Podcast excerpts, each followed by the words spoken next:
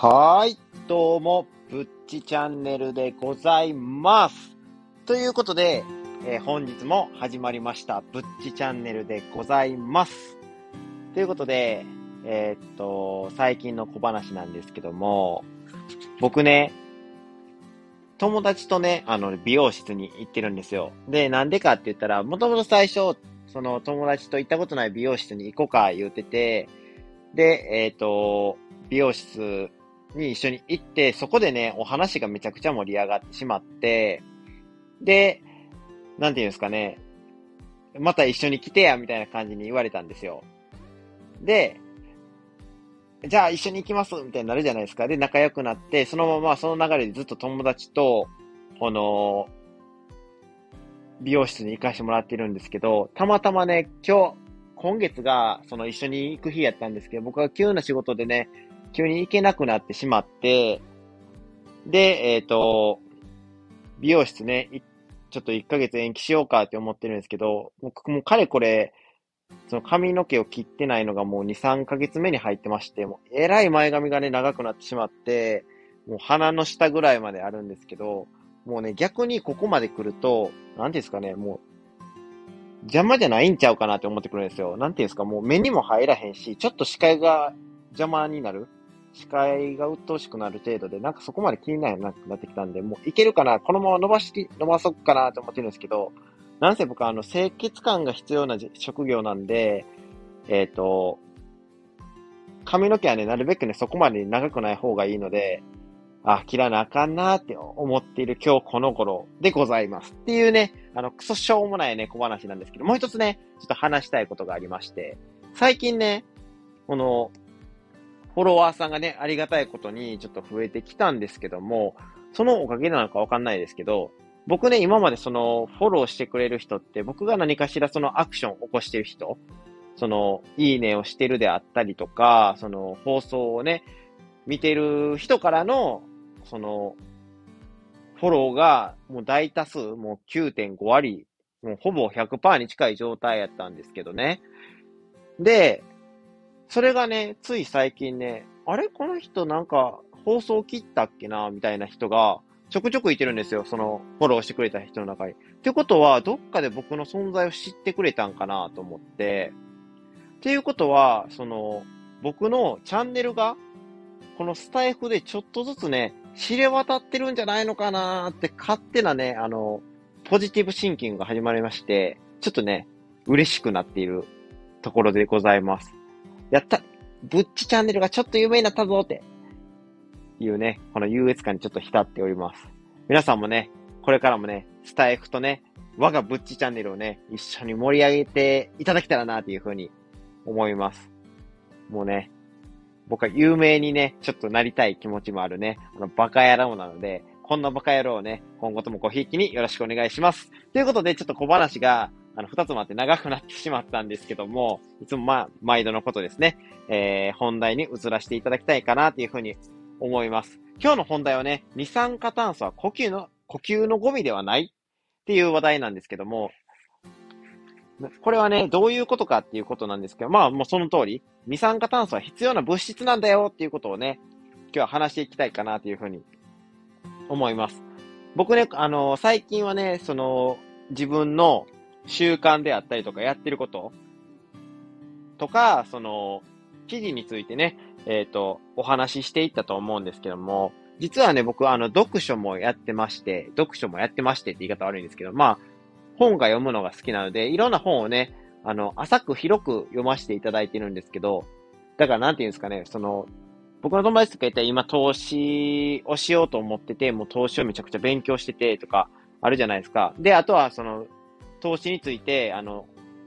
深くね、話してくれてるチャンネルとかがあるじゃないですか。その人だって多分基本本とかもめっちゃ読んでると思うんですよ。投資についてみたいな感じで読んでると思うんですけども、僕はそうではなくてね、投資の本は読むけど、ああこんなんがあるんだぐらいの程度の、もうほんま入門書を読んでる感じなんで、あちこちのね、分野をかじってかじってかじってかじりまくってる、あの、かじり野郎なんですけど、そんな感じやから、別に、なんていうんですかね、皆さんにめっちゃ深いとこをお届けできるっていう感じではなくて、どちらかといったら知らない人にも分かりやすく、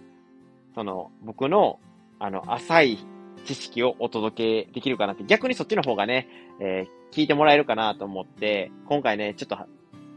初の試みではないんですけど、ちょっと初の試み近いっていう状態で、えっ、ー、と、本で読んでね、ちょっと印象に残ったことをね、言っていきたいかなというふうに思います。こうすることでね、えっ、ー、と、本で読んだ内容もアウトプットできて自分にね、えフィードバックできるかなというふうに思ったので、そういうことも兼ねて、えこの放送を借りてね、そういうね、自分にプラスなことをやっていこうっていうね、スタイルで今、やらせていただいてます。ということで、え今回どの本をね、参照にさせていただいたのかっていうことなんですけども、これがね、あの、僕の好きなね、本の系統なんですけど、疲れない、バテない、壊さない、スタンフォード式脳と体の教科書っていうことで、僕ね、あの、前にも確か、あの、スタンフォード式の最高の睡眠についてみたいな、を読ませていただいて、それも放送したのかななんか放送した気もするし、してない気もするんですけど、僕、スタンドフォード式のね、やつが好きで、結構ね、あの、科学的なメカニズムから体のことを研究して、どのようにしたら、その、一日をよりよく過ごせるのかっていうのを書いてくれてるので、スタンドフォード式はね。で、それを睡眠の分野とか、違う分野とかで、いろいろ科学的な側面から、あの、説明してくれてるので、で、ほいで実践もしやすいということで、あの、とてもね、おすすめなスタンフォード式系のね、あの、本を読んでほしいなって皆さんにも思うんですけども、今回ね、そこから抜粋の脳と体の教科書っていうことで、えー、今日はね、ちょっとこのスタンフォード式のね、脳と体の教科書を買わしていただいたんで、で、その中でね、えっ、ー、と、二酸化炭素は呼吸のゴミではないってことをね、書いてたので、それについて話していこうかなというふうに思います。もしね、ちょっと難しそうやなって思っても、ちょっとだけね、あの、わかりやすくお話しするつもりなんで、もしわからなければ、またコメントとか聞いていただいて、あの、いいかなっていうふうに思います。あまりにも内容が深すぎてわかんないよ、こんな放送やめてほしいわっていうのであれば、それもコメントにしてくれたらね、今後の参考にさせていただきますので、ぜひ、よろしくお願いいたします。ということでね、ちょっと読んでいこうかなというふうに思います。二酸化炭素は呼吸のゴミではないと。一般的には無駄、有害、ゴミと思われがちな二酸化炭素は、実は体内の細胞に、え、酸素を供給する際に必要不可欠な物質と、しっかり吐き切る呼吸法によって二酸化炭素不足を防ぐことができ、防ぐことができるということで、まあ確かに、その地球温暖化とか、まあ今言われている中で、その原因となる温室ね、高画ガスっていうのが、から地球をね、温める原因になるね、ガスがあるじゃないですか。気体というか。それのね、えー、一つ、主、主に一番有名なのが二酸化炭素かなっていうところで、やっぱりそういうのね、あの、無駄なものやって思われがち。で、プラス呼吸の中で吐いて出ていく、体から出ていくものなんで、あの、呼吸のゴミとね、思われがちやと、この教科書では書いてるんですけど、まあその通りやなって、僕もね、そんな二酸化炭素にいいイメージっていうのはないですね。かろうじてあるとすれば、その炭酸とかを、その、なんていうんですか？入れる際のまあ、期待となるんで、そういうところでシュワシュワした期待を楽しめるからいいかなとか思う程度であったので、これをね、そういうのじゃないよってね、科学的にね、詳しく教えてくれてるので、これはちょっとね、参考になるかなって、面白いなと思ったんでね、ちょっと読ませていただきたいかなっていうふうに思います。で、これがね、意外なこと書いてます。二酸化炭素不足で酸欠になると。これどういうことやっていうことなんですけど、読んでいきますね。日常的に行う呼吸法では、息を吸うことよりも吐き切ることが重要ですと。ほうほうほうと。それは、息を意識的に吐くことで、ベーガルトーンっていうのが、が上がりと。で、ベーガルトーンって何円ぞやっていう話なんですけども、えっ、ー、と、リラックスしてる際、体とかが精神的にリラックスしてる際って、交感神経と副交感神経って聞いたことはあるかなとは思うんですけども、まあ大体何ていうんですか、あの、体が動いてきるときに、まあ、よく動いてるのが交感神経で、で、えっ、ー、と、体がリラックスしてるとき、休んでるときに上がるのが神経、えー、副交感神経で、そのね、交感神経のレベルが、レベルのこと？かな？大体、まあ、わかりやすく言ったら、レベルがベーガルトーンって言うみたいです。そのベーガルトーンを上げることができると。吐き切ることでね。ほう、そうなんやっていう感じなんですけども。で、えー、実はもう一つ重要な理由があると、吐き切ることにはね。えー、体内の二酸化炭素が足らない、足らなく、足りなくならないようにするためと。どういうことやっていう話なんですけども、二酸化炭素というと、吸い込んだ空気から酸素を取り出した後に吐き出すべきゴミのように捉えられがちですが、実は体内で非常に重要な役割を果たしていますと。私たちの体を構成する細胞は、二酸化炭素の助けなしでは、うまく酸素を取り込めないのですと。えー、どういうことなんやっていう話なんですけど、これをね、しっかり読んでいきますね。肺の中では、えー、空気中から取り出された酸素は赤血球のヘモグロビンと結合し、血流に乗って体内を巡ります。これはもうね、あの、看護師なら知ってる、もう、知識なんですけども。で、行く先々で酸素は細胞へと取り込まれるんですが、運搬役であるヘモグロビンと酸素はあまりに強く結びついていると、えー、細胞への酸素の取り込み効率が悪くなってしまいますと。あ、そうなんやって、酸素とヘモグロビンがずっと合体して強いままでいてたら、酸素の取り込み効率が悪くなると。で、そこで大事な役割を果たすのが、同じく赤血球に含まれ、血流に乗って体内を巡っている二酸化炭素であると。で、えっ、ー、と、二酸化炭素には赤血球中の pH を下げる作用があると。まあ、なんて言うんですかね。まあ、うん。ここはあまり気にしなくていいかなと。で、すると、ヘモグロビンは酸素を手放しやすくなり、えー、酸素がより多く効率的に酸素が取り込まれると。だから酸素を取り込むために、えー、酸素の結合を弱くして、あえて酸素を取り込みやすくするのが、まあ、二酸化炭素の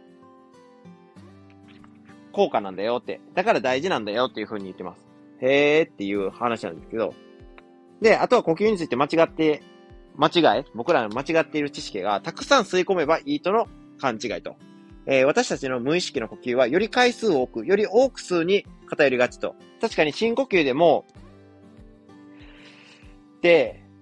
もうなんていうんですか、吸うことが大事なような感じがするじゃないですか。ラジオ体操でも腕を上げるときにしっかり息を吸ってって言われるから、息をめっちゃ吸うじゃないですか。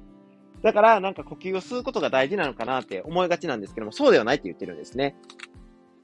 えっ、ー、と、ベーガルトーンを上げるためにも、二酸化炭素欠乏を避けるためにも、より回数を少なく、より多く吐くことが重要であると。一般的に呼吸では酸素ばかり重要視され、空気は吸えば吸うほどいいと思われがちです。空気を多く吸い込むことが深い呼吸と思われている節もあるのではないでしょうかって。先ほどの、先ほどのね、ラジオ体操のことがそうじゃないですかね。でも実際は息を吸いすぎると息苦しく頭がクラクラしてくるはずです。うん、確かにと思います。えー、極度の緊張状態などに陥った時に起こる過呼吸などがその典型例です。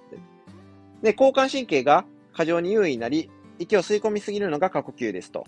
へえー、それはそうなんやと思って、俺これ知らんかったっすわ。全然ね、看護師なんですけど。そんなもん知っとけっていう話なんですけどね。すいません。で、すると相対的に体内に二酸化炭素が足りなくなり、細胞への酸素取り込み効率が悪くなってしまいます。息苦しく、頭がクラクラするのはそのためだと。おーって。